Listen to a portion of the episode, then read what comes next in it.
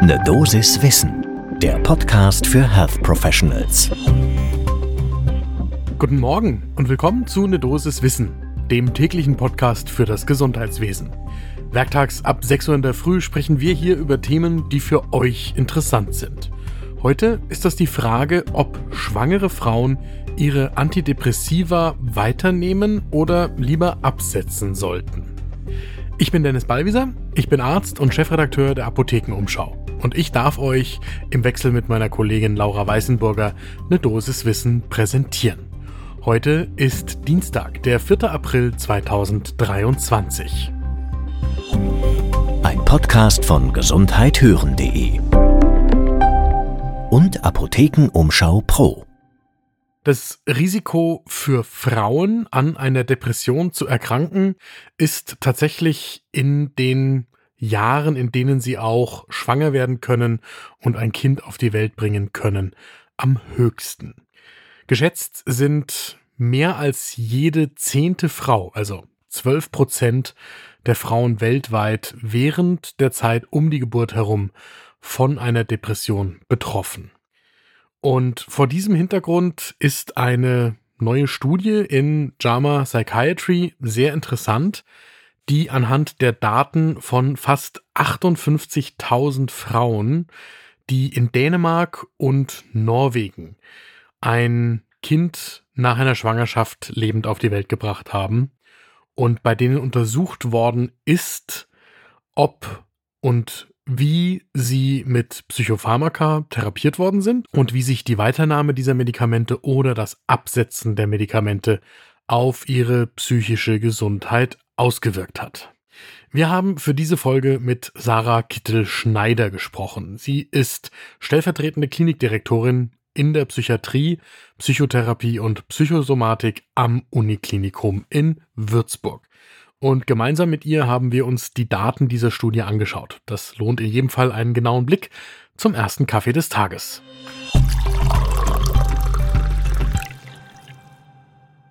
Die Frage, die die Wissenschaftlerinnen aus Dänemark und Norwegen untersucht haben, ist, wie sich das Weiternehmen oder das Absetzen der Antidepressiva in der Schwangerschaft auf das Risiko nach der Geburt für eine Therapiepflichtigkeit ausgewirkt hat.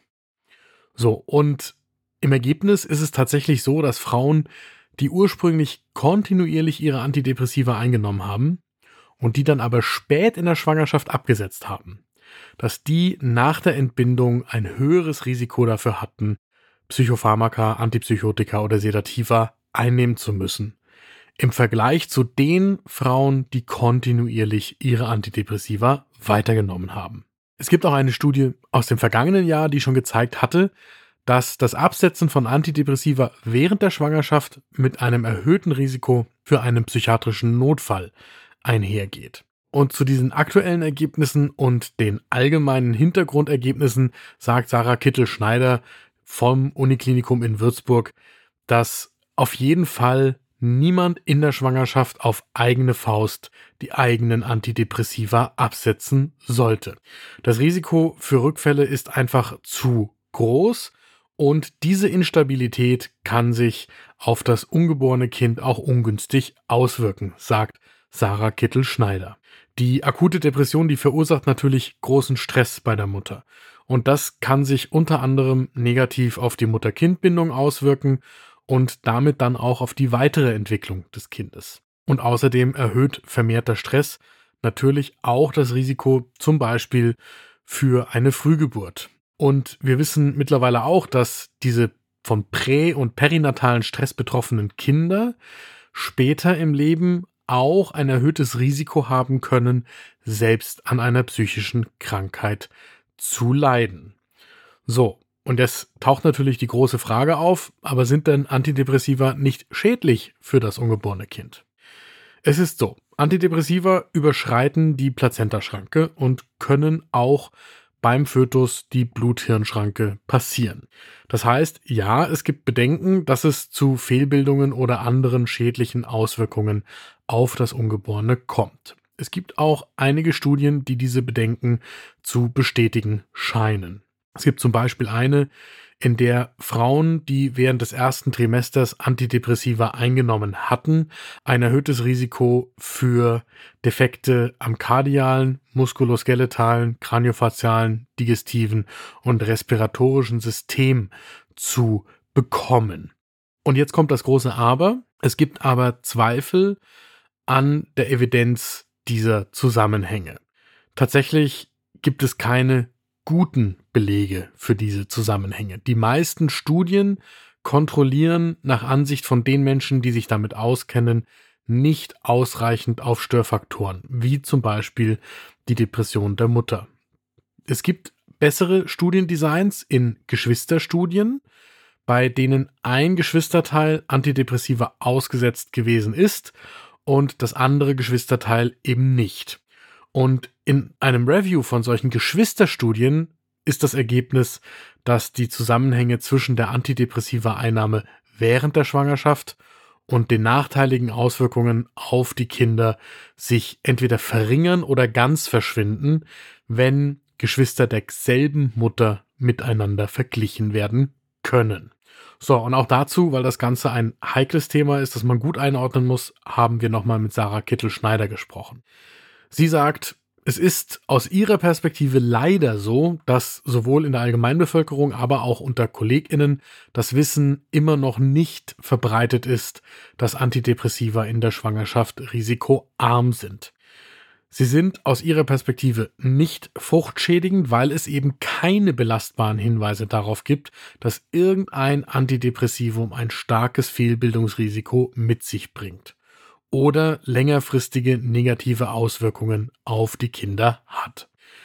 Sarah Kittelschneider sagt, dass es in großen Studien bei Fluoxetin und Paroxetin, also den alten Serotonin-Wiederaufnahmehämmern, ganz leichte Hinweise auf Herzfehlbildungen gegeben hat.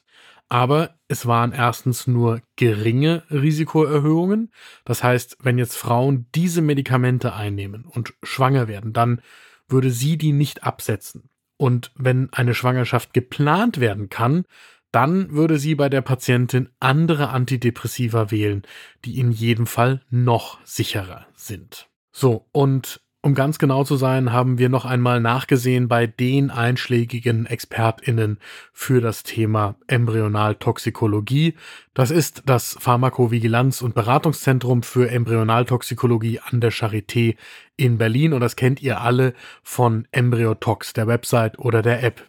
Und dort heißt es, dass sich zumindest von den länger gebräuchlichen Antidepressiva keines als eindeutig teratogen bei Menschen erwiesen hat und deswegen kann die bewährte und notwendige Therapie in der Regel auch in der Schwangerschaft fortgeführt werden. So, und mein Fazit aus der heutigen Folge ist, dass bei diesem wichtigen Thema es eben um zwei Menschen geht, auf die man aufpassen muss und dass das wechselseitig ist, dass man auf die aufpassen muss. Das heißt, Genauso wenig, wie man sich nur über die Mutter und ihre Depression Gedanken machen darf, genauso wenig darf man sich nur über das noch ungeborene Kind und die Risiken Gedanken machen. Man muss es gemeinsam betrachten. Das ist eigentlich banal, aber natürlich im stressigen Alltag schwierig umzusetzen.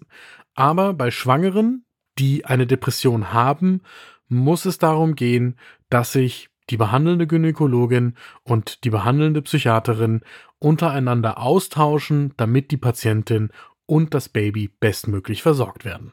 Und selbst wenn die Absprache gerade aus welchen Gründen auch immer nicht möglich ist, ein Blick in Embryotox, der geht jederzeit und der hilft in vielen Fällen schon unglaublich weiter. Das war eine Dosis Wissen für heute. Die nächste Folge gibt's morgen ab 6 Uhr in der Früh, überall da, wo ihr Podcasts hört. Und wenn euch diese Folge gefallen hat, dann empfehle ich euch unseren Podcast The Sex Gap. Da geht es um geschlechtergerechte Medizin. Meine Kollegin Kari Kungel führt euch durch diese spannende Podcast-Produktion. Auch die findet ihr überall, wo es Podcasts gibt. Ein Podcast von gesundheithören.de und Apothekenumschau Pro.